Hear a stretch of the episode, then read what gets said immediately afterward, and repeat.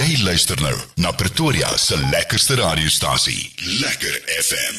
Hey, ek glo is alweer Dinsdag en is altyd so lekker om met hierdie volgende persoon te gesels. Armand Prinsloo, wat soos ouer gewoonte saam met ons kuier hier by Lekker FM in die ateljee.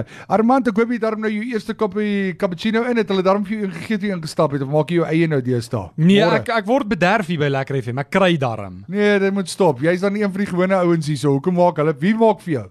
Charlene, Ek sal met hom moet praat. In elk geval, hoe gaan dit met jou my maat? Anton, dit gaan baie goed um en hallo aan ons luisteraars. Wel, dis altyd lekker om met jou te gesels. Ons praat oor geestesgesondheid nou al vir 'n rukkie en dit is, is so belangrik want vandag se gehas en gebas en jy weet die mense en die slegte nuus en die daar's so min positiewe ding wat gebeur.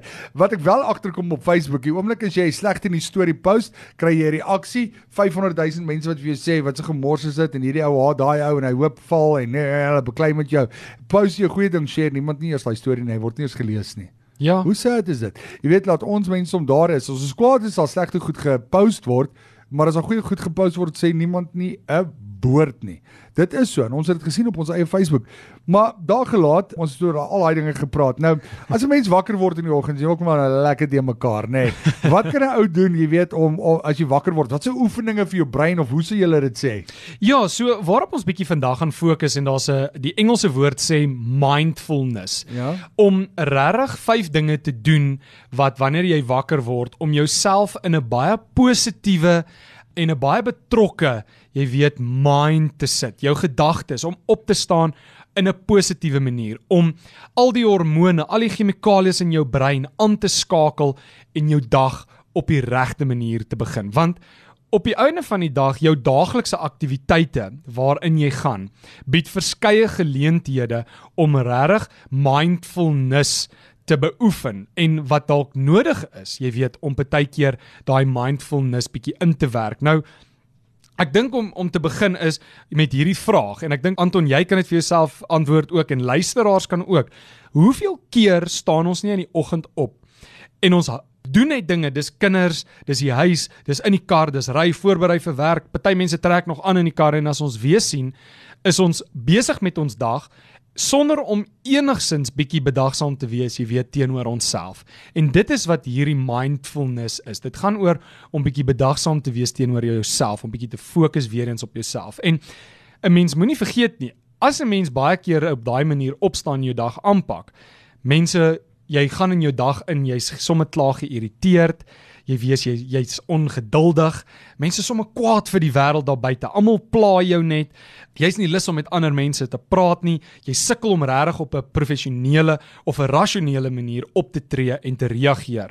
Maar die groot ding is nou vanmôre waar ons gaan gesels is, jy hoef nie met hierdie patroon aan te gaan of voort te gaan nie paar minute in 'n dag waar jy bietjie mindfulness en 'n paar punte wat ek met jou gaan deel kan regtig 'n baie groot hulpmiddel wees om net jou dae op die regte manier te Soos jy begin. sê, jy sukkel op 'n rasionele manier. Jy's meer op 'n emosionele manier as jy so opstaan as rasioneel, nê? Nee. Ja. Nou, wat se punte? Vertel ons 'n bietjie meer. So ek dink die eerste ding is jy moet jou dag begin met 'n doelwit. Ehm um, nou dit klink vreemd. Mense gaan dink wat bedoel jy met jy moet jou dag begin met 'n doelwit? Wel, al wat ek daarmee ehm um, bedoel is is dat jy moet jy moet iets hê wat jou dryf in die oggend. Dit is iets wat jou gaan bewus maak. Dit is iets wat jou vinnig gaan help. Jy gaan nie noodwendig jy gaan half amper onbewuslik impulsief optree en jy gaan jouself kans gee om in hierdie rotine in te gaan waar jy jou dag insit en jy sê vir jouself, weet jy wat, ek het hierdie doelwit in die oggend, ek gaan gou buite om die huis stap, ek gaan die hond um, vinnig buitentoe vat, ek gaan bietjie vars lug buite staan en kry vir 5 minute. So iets is net jy baie mense en baie van my kliënte wat hulle doen is, hulle sit 'n glas water net 'n paar tree van hulle bed af weg met 'n stiekertjie of 'n plakkertjie wat hulle daarop sit waar hulle sit dit daar in die aand en die eerste ding wat hulle doen in die oggend is om op te staan en na daai glas water toe te gaan, dit te drink. Jy kry bietjie aktief wees in en gesonde water wat sommer net alles aktiveer. Maar dis 'n doelwit en jou brein gaan dadelik vir jouself sê, jy het jou dag mindful begin betrokke daar waar jy is en op 'n positiewe manier, so jy gaan sommer dadelik daai chemikalieë en hormone in jou brein wat so goed is vir jou begin aktiveer. Dis interessant. Ek dink daai glas gaan vol staan by my. Maar um, dis Dit 'n kan goeie koffie ook wees. Ja, maar ek like dit. Ek dink dis regtig waar dit maak jy net opstaan en iets doen in plaas van om te skreeu vir jou kind. Hey, gooi my water, dan moet jy maar opstaan vir jouself water gaan gooi net. Nou Armand, watse lekker oefeninge kan 'n ou in die oggende doen? Wat is daar vir 'n ou om te doen voordat jy daai foon gryp? Okay, so daai 5 mindfulness dinge waaroor ons gepraat het, spesifieke oefeninge is as volg. Ek dink die eerste een wat jy moet doen is voordat jy enige iets optel, 'n foon, e-pos nagaan, wat ook al dit mag wees. Sit rustig in 'n posisie in jou bed of 'n stoel waarin jy lekker gemaklik is. Wanneer jy die eerste keer nou, jy weet wanneer jy nou wakker word in die oggend, maak jou oë toe en fokus op jou liggaam. Fokus dit wat jy voel daar waar jy, waar jy sit en maak seker dat jy lekker regop sit wanneer jy dit doen.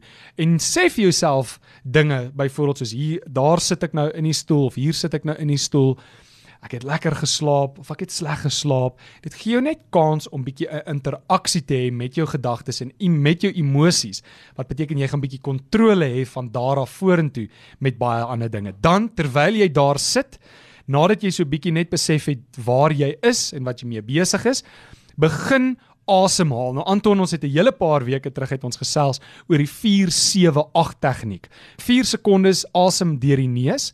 Hou jou asem op vir 7 sekondes en vir 8 sekondes blaas dit uit jou mond uit. Doen dit so 4 of 5 keer want dit gaan daai ehm um, uh nervous system van jou ehm um, gaan dit daai dele van jou brein aktiveer en net in elk geval jou asemhalingsstelsel oor die algemeen op 'n goeie gesonde positiewe manier begin en aktiveer vir die dag. Nou die derde punt is vra jouself dan nadat jy gesit het, die asemhaling gedoen het, wat hoop ek om vandag te bereik? Wel, jy gaan sommer dadelik kan aftik jy het 'n doelwit bereik en dis om die water te drink, die deur oop te maak vir die hond of jou koffie te hê wat jou eerste doelwit is. Maar terwyl jy met hierdie aktiwiteite besig is en oorweeg wat jy graag wil doen, vra jouself die volgende vraag. Wat is die beste manier vir my om vandag, jy weet, op te daag en die grootste impak te maak daar buite waar ook al dit mag wees. Die tweede, watter geestelike aspekte gaan ek kan verbeter of versterk. Nou daai geestelike is nou geestesgesondheid aspekte. Dan wat kan jy doen om selfversorging in te werk? Jy weet, daai selfversorging is baie belangrik. Hoe kan ek meer empaties wees teenoor ander mense in my stresvolle omgewings? Hoe kan ek meer ander mense se situasies verstaan en dan wat kan ek doen om myself meer te verbind en ook meer vervul te wees deur my dag wanneer ek byvoorbeeld my dag afsluit. So daai is goeie vrae wat jy Ja, jouself so is kan lekker vra. paar vrae wat jy kan doen, nê. Nee. Ja. En uh op watse doelwitte vir die dag? Dan moet jy seker maar besluit op watse doelwit vir die dag ook. Ja, so dan kan jy vir jouself sê vandag sal ek gaaf wees vir myself. Ek gaan meer geduldig wees met ander. Ek gaan dalk meer vrylik gee. Ek gaan meer gegrond bly. Jy weet, baie meer rasioneel wees Ja. as emosioneel. Ek gaan volhard my dinge doen of ek gaan net seker maak dat vandag eet ek regtig gesond of beter, want dit alles gaan net 'n impak hê oor hoe jou hele dag gaan loop en hoe jy dan hom ultimately of op die einde van die dag gaan afsluit. En dan die laaste ding is gaan deur die dag by jouself in. Jy weet, stop nou en dan of aan die einde van die dag wanneer jy nou afsluit. Vat 'n oomblik, haal weer lekker diep asem en sê vir jouself, weet jy wat? Het ek my doelwitte bereik? Ja. Let op die kwaliteit gesprekke wat jy dalk gehad het met jouself met ander. Hoe het jou jou verhoudings verbeter of dalk vererger? Waar het jy dalk bietjie meer werk nodig? In watse by vind jy jouself nou na dit? En dit klink dalk vreemd baie van hierdie goed, jy weet, staan op, sit in 'n stoel, haal asem, stel jouself doelwitte. En maar wie jy weet baie mense gesê maar ek het nie noodwendig tyd vir dit nie. Hierdie Baie oefening mense vir jou sê, my doelwit is net om uit hierdie bed uit te kom vandag, En jy weet. en dis oukei okay, as jy eerlik is met jouself en jy sê my doelwit is net om op te staan vanmôre, maar om net na dit iets nog ekstra te doen. Hierdie oefening kan jou 5 minute vat. Ja. Dit hoef nie 'n baie lang proses te wees nie. Dis 5 mindfulness oefeninge. Elkeen kan 'n minuut vat deur die loop van die dag en dit gaan definitief 'n um, 'n g- baie goeie lekker en positiewe impak hê op jou ges- geestesgesondheid en jy gaan sien Hmm. oor 'n tydperk wanneer jy hierdie 'n rotine maak, gaan dit 'n gewoonte word en jou dae gaan net vir jou beter en ligter wees. Armand, se altyd voorreg om met jou te gesels. Baie dankie vir wat jy vir ons doen en uh, sou jy met Armand op WhatsApp in verbinding wil tree, kan jy hulle so maak. Jou telefoonnommer is natuurlik wat Armand? Ja, so daai WhatsApp nommer is 076 08337568. Jy kan met my daai proses begin en gesels oor dit of as jy gemakliker is oor 'n e-pos, kan jy vir my um een stuur en daai e-posadres van my is armand@lekkerfm.com en soos wat ek sê, oor die volgende tydperk is my diens verniet.